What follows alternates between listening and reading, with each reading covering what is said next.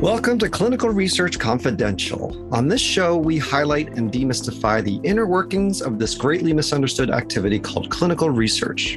Now, why is clinical research important? Well, it's the basis for nearly every modern remedy for sickness and a growing method to build trust and solutions meant to optimize health. But it's not for the faint of heart.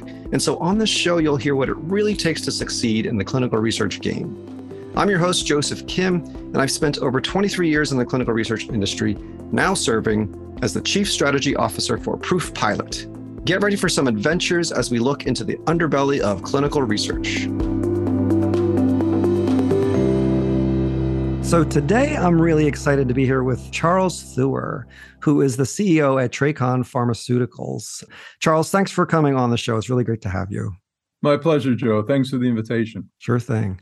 Uh, so let's talk a little bit about your trajectory as a, a scientist uh, uh, turned to a clinician and now a researcher, right? So you have your training in from MIT in biological sciences. You went on to do a PhD in epidemiology. You got your MD at UCF, UCSF. So you've seen science and medicine from all the right angles, I think.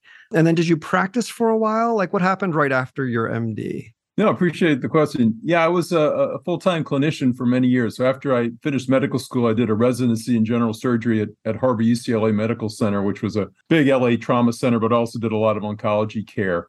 And that was a seven year program uh, during which two of the years were research years that I actually did back at the National Cancer Institute on on the molecular biology and, and, and new cancer therapeutics that involve antibodies conjugated to toxins.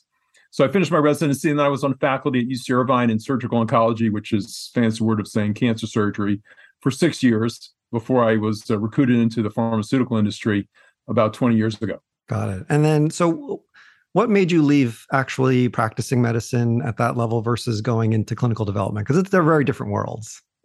There's they're so different. So it, it's it's a great question. So I enjoyed surgery and I enjoyed an academic surgical pro, pro, uh, program where I was treating patients, but also engaged in, in clinical research, which I, I, thought was important, especially public health research. I was mainly involved in how to best screen for cancer. For instance, colon cancer was one of my big projects. And I really enjoy the aspects of surgical oncology, which in many cases gives you the, the, the, power to actually cure cancer. For instance, localized colon cancer, we can cure that surgically. Localized breast cancer, we can cure that surgically.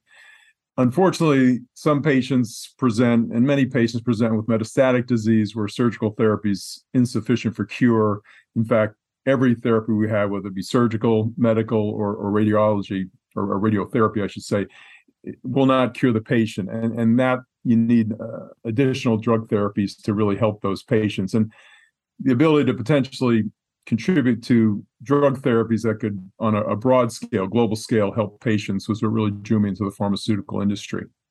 All right, so you went out. You went from a let's cut it out to let's uh, somehow like use chemicals to to to destroy it. How mm-hmm. how hard was that to sort of shift your mindset from like mm. you know a certain way of treating cancers and looking at things to more of a drug focused yeah, it's a great point. um, yeah, it was definitely a, a change. Uh, you know, I, I, had fortunately had a little bit of, of uh, introduction to biotech, even in college. My, my college summers, I worked at a, a, biotech company called Biogen, which at that time no one had ever heard of. Now it's one of the, the big pharmaceutical companies in the world.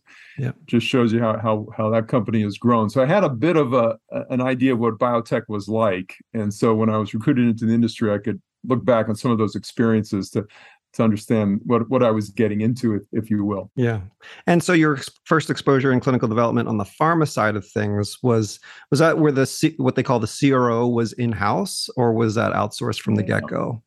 So, so it's interesting. When, when I first joined IDEC, uh, I think they had the foresight that actually they managed a lot of their own trials with their own team, mm-hmm. which is unique in this industry. And when I joined Pfizer, for example, it was exactly the opposite. And, and Pfizer is, I'd say, obeying the typical paradigm in, in our industry. Whereas when they do a clinical trial, that they don't do it with their own team internally using their own systems and own people. They they outsource to clinical research organizations or CROs. To your point, and as as I've kind of become aware that that is really destroying value in our industry is, is our contention here here at Tracon, which is my current company. And it's become, I, I, would say, kind of the price of business as usual in our industry. That that many companies say we don't want to deal with implementing a trial We'll just kind of throw it over the wall to a CRO, We'll let them do it, and and we'll pay them a certain amount of money, and it should be done in a certain time frame. The problem, Joe, is is the way that the companies are paying CROs is, in our view, very egregious. So hmm. CROs are typically paid in what I call a fee for service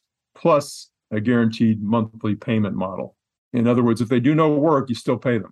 Right. You're cutting you're cutting a check of what? Six figures, more, less, depends on the project, I guess, but it, it's incredible. But in, in, oncology, I would say the typical cost per patient for a CRO implemented clinical trials is about $300,000 per patient. Hmm. And what that means is a, is a typical phase three 600 patient oncology trial is going to cost, if implemented through a CRO, close to $200 million. And that's part of the reason it costs so much money to approve a new drug these days. The so latest bef- yeah. So wait, wait, wait. Before you go any yeah. further, I need to emphasize this phrase you said, which was CROs are destroying value. Like you said that pretty quickly, and it's been like I'm stunned. I've been stunned for the last minute. so when you talk about before you go into that next thought, when you talk yeah. about the costs you're you're paying a CRO to do something like an oncology study, uh, like where is that money going and I'll just play devil's advocate. Wouldn't that money be going to people working if you hired them in your own company? Like, help us unpack where that money's going. Uh, uh, that's a great point, Joe. So, ends up happening is that because CROs are paid in the manner where it's it's fee for service plus it's a guaranteed payment every month, even if they literally do no work. What what pharma companies do is they they hire their own team of people, not to actually implement the trial, but to police the CRO. Uh-huh. And that's the ultimate irony. In a sense, pharma companies double pay. They pay their team to police a CRO who they then pay to actually implement the trial. So the irony is that if you actually implement trials yourself, you actually pay your own team. It's really the same number of bodies, but you actually pay them to do the trial. Mm-hmm. So you actually don't have to increase personnel costs if you manage trials yourself. And by managing those trials, like give us the roles that you need to hire versus you would outsource to a CRO. Sure. Yeah. So, for instance, Tracon has been managing its own trials for the past 10 years. And, and to implement a trial, the really key personnel the following. So, you need a medical monitor mm-hmm. who will field all the medical questions and interact directly with the principal investigator at all the sites. You need a study manager who will interact with all the study coordinators at each of the sites. You need a data manager who will also interact with all the sites, make sure the data is input in a proper form in the electronic database, and issue queries if there are errors to correct those errors. Sure. And one of the most important people you need is a monitor at the site. Mm-hmm. So the monitor at the site is the person that, in, in our model, engages in what we call 100% source document verification. So for every data point entered into our electronic database, they make sure that data is actually verified in the source document, usually the patient's chart, and is accurate those are really the key people you need to implement a trial. And if you have the right systems in place, and for example, there, there are big companies that do the integrated systems that you need to, to do a trial in, in the most efficient way. Companies yeah. like Veeva, Medidata Rave, Oracle Clinical. So, so we contract with one of those big players. So we have the top systems, and then we integrate them, I think, in a very highly efficient way. And then we teach our people how to use those systems. And once you become facile with those systems, it's amazing how few people you need to implement a trial. Probably the last person I should mention, and this is more in a global sense, is, is a head of pharmacovigilance. So someone right. who's a head of safety in terms of reporting serious adverse events that are unexpected to the FDA and also to the sites. So that's probably the last piece of the puzzle in terms of personnel you need in house to implement your trial. So you can see it's not that many people. Mm-hmm. And again, most companies have that same, I'd say, number of people who are policing a CRO who then employ the people I just mentioned to actually implement the trial, which is why it's an inefficient use of right. resources, why you, in a sense, double pay if you use a CRO. Right, because you still probably have a medical monitor, you still probably have a study manager, right? And if not a CRA at every site, uh, someone in the field to understand how to police or over oversee the CRA staff. And then I guess the billable rate, I mean, you don't have to talk about actual numbers, but the billable rate for outsourcing this, I'm guessing is a multiple of what you would pay a salary? It is. I mean, our, our experience is you're paying usually in oncology trials, even the bid price from CROs now is about $300,000 a patient to encompass all their efforts, if you will. And that doesn't even include what you're paying your own team to, if you will, police that CRO. you know, one thing I one way to think about it, I think is useful that I I really chanced upon is being part of a, a conference put on by the Society for Immunotherapy of Cancer called SITC. Mm-hmm. And they put on a conference called the Crisis in Clinical Research because it's not just the sponsors who are, are really having problems with trials being conducted by CROs. The, the other group, if you will, that's suffering are the sites. Yeah. And if you really think about it, Joe, there are three players there's a sponsor, there's the CRO, and then there's the site. And sites are having a lot of problems making their numbers in terms of actually being able to, to stay in business, to, to pay their staff and, and conduct the trials. And what they can pay their staff many times is, is insufficient, if you will, compared to what, say, a CRO could pay that same person. So what you're seeing at sites is is they're losing money yep. and they're unable to retain talent who can go elsewhere for better economics. And so what I think is happening if in a general analogy, but I think it helps people understand, you know, for every say six dollars a sponsor's paying to to conduct a trial, mm-hmm. I would estimate that about five dollars go to the CRO and about one dollar goes to the site. Wow. When we do it in-house ourselves at Tracon using that same analogy, the sponsor pays, meaning us ourselves, pays about two dollars. You know, one dollar goes to paying our people to do the study, and the other dollar goes to paying the site, if you will. Right. So that's one way to think about it. That there's this excess, you know, four dollars in my analogy that is, in our view, just the waste of money that goes into supporting this, in our view, egregious reimbursement system of, of fee for service plus guaranteed payment model, which right actually incentivizes the CRO, if you will, to make more money the longer the trial takes. So one thing is the cash the other thing is the time it takes to the trial. Both those in, in my view destroy value. Yeah. Are, are issue here. So that's a very stark difference in margin or excess that you feel that you're paying. I know we're not going to talk specific numbers but have you crunched some data? Is that like what you're actually seeing in terms of ratios? Like a, a four to one difference there? So I'm, I'm, I'm using i'm basing the analogy on kind of what we know what we can do trials at Tracon for about hundred thousand dollars a patient, mm-hmm. and and you know about half that goes to the site, if you will. Yeah. And we know that CROs are charging right now bid prices close to three hundred thousand dollars a patient. So our view is if they're paying sites about the same amount, that's the difference in yeah. in, in contributing to my analogy. Yeah. I will say this: I also know there are certain companies that you know that's the bid price, if you will, what you expect to pay based on the trial being done in a certain time frame remember if the trial's delayed the CRO is going to charge more money and make more money. Sure. And i am personally aware of companies that literally are paying seven figures for each patient enrolled in a trial when they finally do what i call the postmortem. Wow. They actually look at what we actually paid and the number of patients enrolled and they do that simple division and realize they're paying seven figures for each patient enrolled in a trial. And you start thinking about that and you realize why it costs more than two and a half billion dollars of investment to approve a single drug. Mm-hmm. Now, part of that plays the fact that not every drug is approved; many fail in development. But also, a lot of that reflects how much money is paid to execute clinical trials, which is the single most important expense in the yeah. drug approval process. Well, there is this old saying that floats around, which is, you know, cynically, but maybe not so much, is CROs will bid to win and then manage to profit right? And I've not heard that. You've not heard this. I'm going to take that. I'm going to take that if you don't mind and promulgate it. Oh, Spread oh, the word. all my all my CRO friends are going to kill me, but that's this is a thing that I've heard through the halls of you know clinical research. But I'll take that back now because it sounds like they're not even bidding to win. Like they're they're bidding to profit and then managing to more profit. Almost is that what you're suggesting?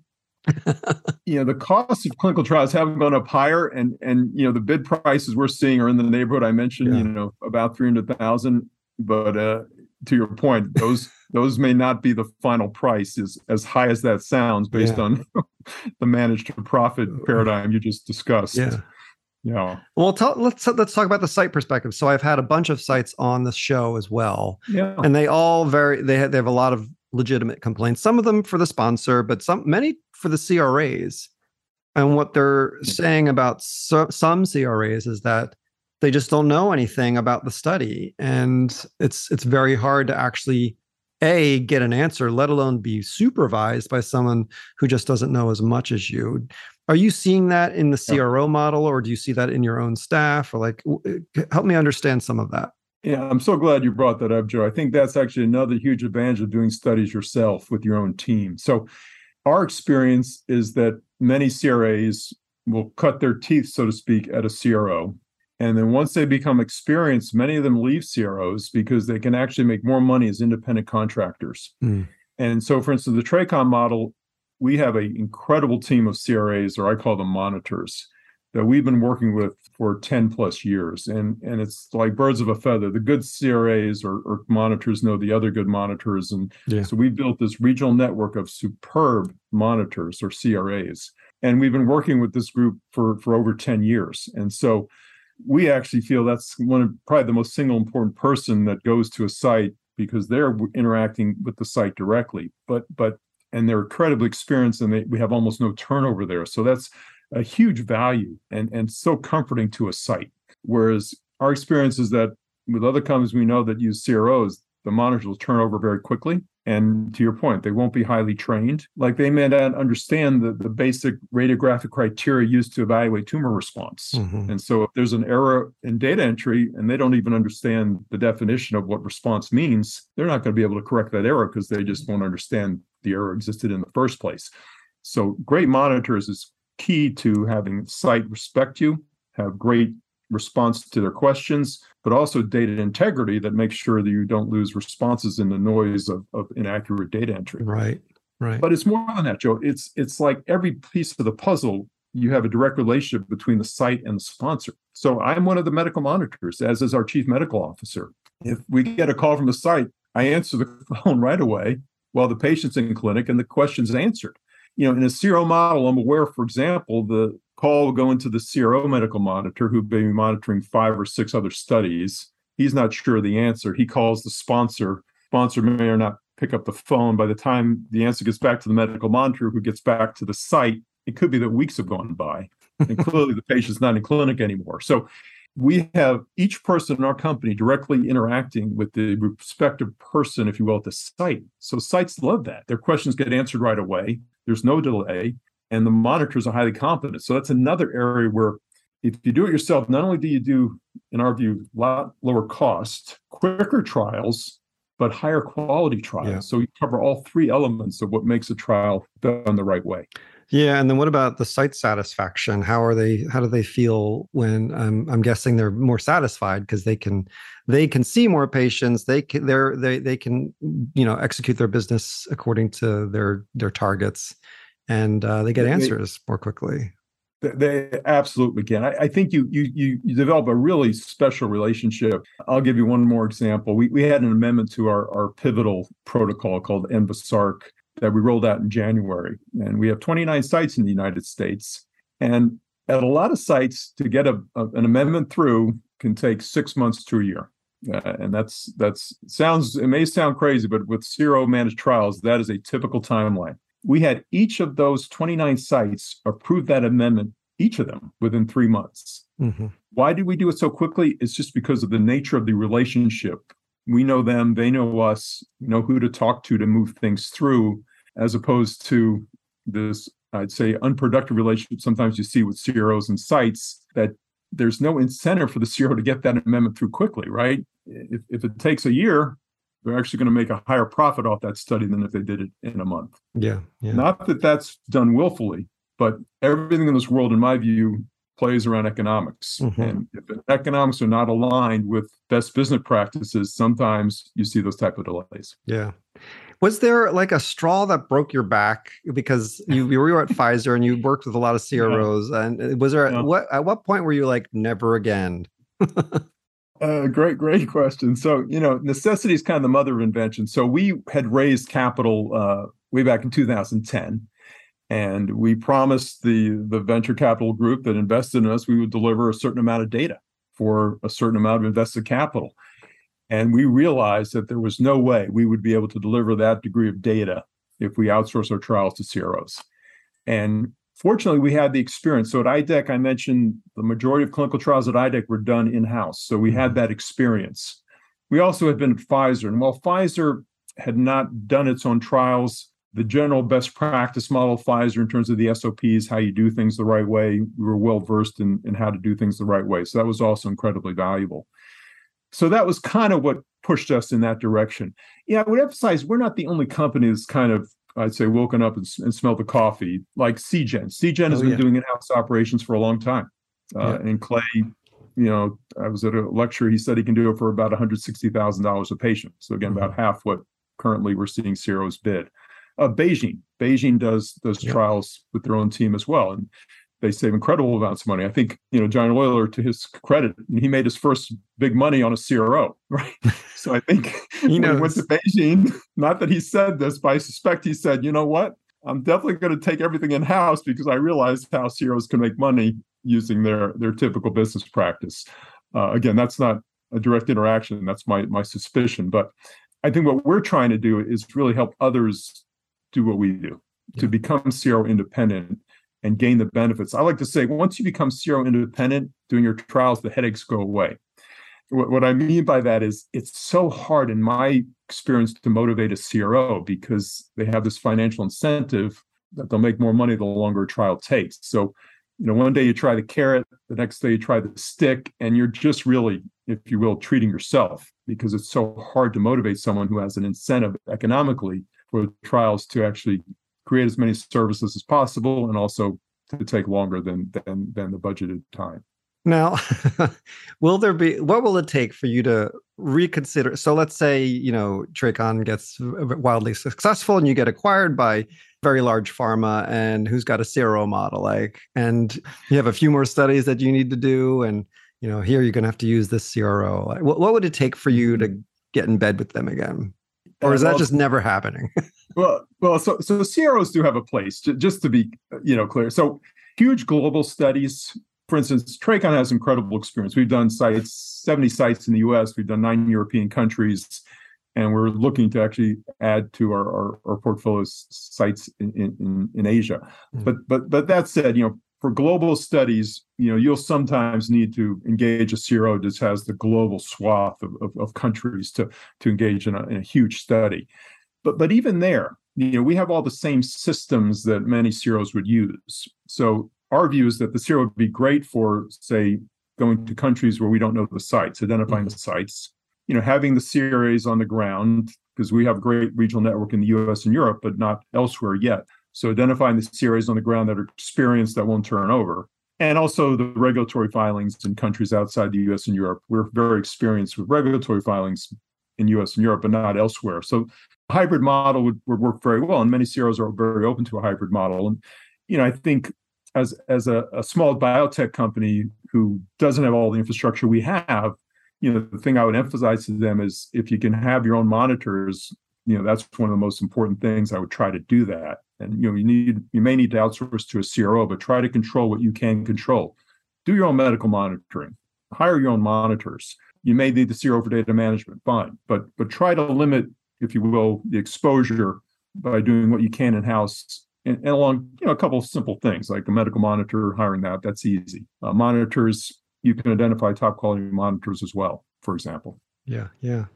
Let's talk a little bit about this idea of well maybe a remedy to the idea that the CRO makes more money if the study goes longer right? That's that no one can refute yeah. that but you'll get some CROs say oh no we can create structures where uh, we are economically incentivized to finish the study on time or early is that a real thing? Have you actually seen that in action? What has to be true for that to really work? No, it's a great point, Joe. And I know companies that have engaged CROs along, you know, certain fixed payments based on performance. And I actually think that's a great idea, but clearly that means additional money spent. But it's probably worth the spend because I think in drug development, our worst enemy is the time, right? Mm. So depending on what those costs are, I, I would highly, uh, if, if, you're dependent on CRO, I would highly advocate using success-based milestone payments as a way to to engage to to really make the CRO perform as as expected. And many companies do that, and I think it is a good idea. But it is costly in many cases. Mm-hmm. But it does obviate the issue that time is your biggest enemy in drug development. Yeah, yeah. So let's talk about some of the the articles and book. you've wrote a book about this, correct? Like, so tell the audience where they can like actually get a deep dive on on your thoughts on sure. sort of the CRO relationship. Sure. Well, we called our book "Unnecessary Expense," And we picked the title because we think most companies that are engaging CROs are paying an unnecessary expense to, to conduct their trial. And, and that's really the, the point of the book is to first of all understand just how much money is spent to develop a drug. And most of that money is spent on clinical trials.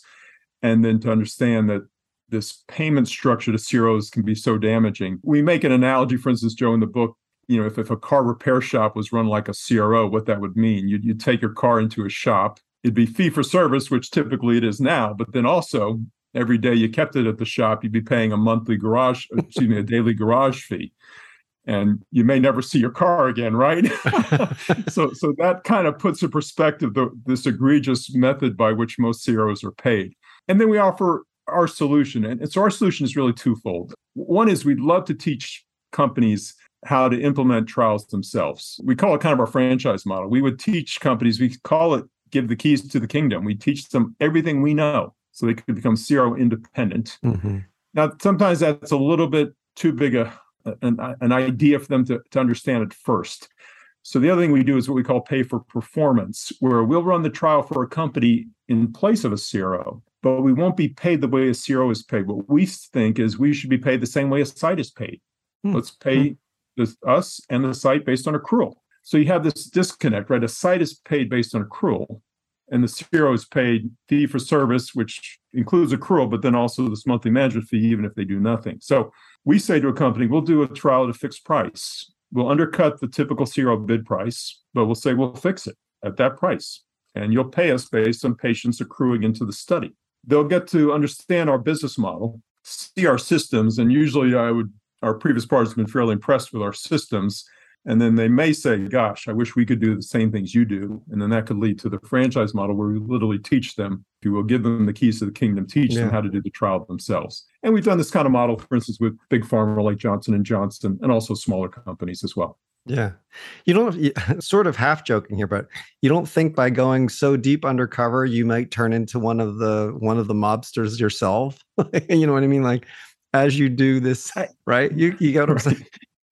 Yeah, no, we, we, could definitely implement that payment model that that I, I, I discussed. I feel is egregious. We, we, just we just won't do it. I, I you know, it, it, would it would just be contrary to kind of what we want to do. We we want to bring drugs to patients. I mean, when you look at the yeah. bottom line, you know, we're not a company designed as a service company. We're a company designed to find new drug candidates and take them to market and meet mm-hmm. unmet needs for patients. And if we can help other companies get to market more quickly, which we we can, then we feel like we're helping not just ourselves with the whole ecosystem. So that that's really our goal. And and to give you an idea, our, our first use of our CRO independent capabilities was to actually gain assets into our portfolio where we would say to companies, instead of the typical pharma model where you pay an upfront payment, milestones, and then a royalty to acquire an asset, we said to companies, what we'll do is take on the entire clinical trial onus of, of, doing trials, but because we could do it at such low cost and we feel we can get to market more quickly because you know we're we're not making a profit off ourselves, right? So we have every incentive to do a trial quickly. What we're willing to do is give you a much higher royalty than you'll ever get from pharma because we could feel we can build value in the product by getting to market quickly at lower cost. So instead of doing a deal with pharma, do a deal with Tracon, you'll get much more the long-term economic value of your product through the higher royalty. And that's how we've actually built our pipeline through those types of deals we call profit share deals. And we're still open to those deals as well. But we also understand certain companies want to maintain commercial rights. And in that case, the pay for performance model, where we do the work in place of a CRO at lower cost with the incentive to do it quickly, or the franchise model is much more attractive to that type of company. Yeah, uh, this is quite innovative, actually. I, I didn't realize we would end up in this learning about this new model of sort of financing or subsidizing a drug development or or novel target in a way that is kind of a win-win both in time and the, the ROI on the back end. Very interesting. It's amazing, Joe. I mean, for instance, we're in this ENVASARC pivotal trial in sarcoma, which is an orphan indication. A lot of drug companies don't play there. It's just not going to be the the blockbuster drug that you could generate if you, for instance, developed a drug in lung cancer. But we can execute that phase it's a phase two pivotal trial. We can execute that trial for less than $25 million and our projected revenues upon initial approval are about $300 million now that's a huge return on investment. So mm-hmm. it makes perfect sense. But if you're beholden to a CRO and say you're going to be maybe doing a trial that's going to take a year or two longer and you're going to be approaching $100 million, you start plugging those numbers into an NPV model and you may not even be able to generate positive NPV. So by being able to do trials at such low cost, yeah. at shorter timelines, it's amazing. You can literally turn a product that has a negative NPV done using a typical CRO model and turn it into a positive NPV just because of the savings of both time and cost if you do it yourself. Because what we're doing, we're saving two out of every three dollars that another company might spend on a CRO. And we're highly incentivized to do the trial quickly because we just don't want to waste our own capital. Yeah. So mm-hmm. everything aligns to to generate value. Well, this goes back to your earlier statement of like CROs are destroying value in the in the healthcare system because what you're saying in that last sort of hypothetical is a drug that would never see the light of day because it has a negative NPV can now see the light of day and actually help people and so that value would have disappeared just because it was too expensive to develop in a certain model versus a different one. Exactly right, and and you start thinking of the implications that could have implications in pricing and so forth and so on. So yeah, if if everyone developed drugs in a more efficient way, I mean, it would have a huge impact on both payers, patients, providers too, and and our whole ecosystem. So that's why we're trying to to spread the word, so to speak. So yeah, appreciate your uh, your taking yeah, on. Of course, Charles. very provocative conversation concept. I've never heard anyone come out like that and say it uh, given that you wrote a book, and I think there's a Forbes article that you wrote about it too.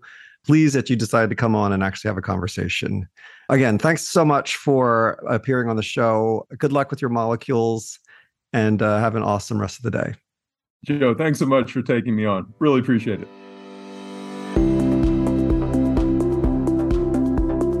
Thank you for tuning in to Research Confidential. We hope you enjoyed today's episode. For more information about us, show notes, transcripts, and resources, please visit proofpilot.com. If you'd like to debunk a clinical research myth, share some war stories, or maybe just show our audience what kind of heroics it takes to pull off gold standard research, send us your thoughts, episode ideas, and more to help at proofpilot.com. This show was presented by ProofPilot and is powered by Outcomes Rocket.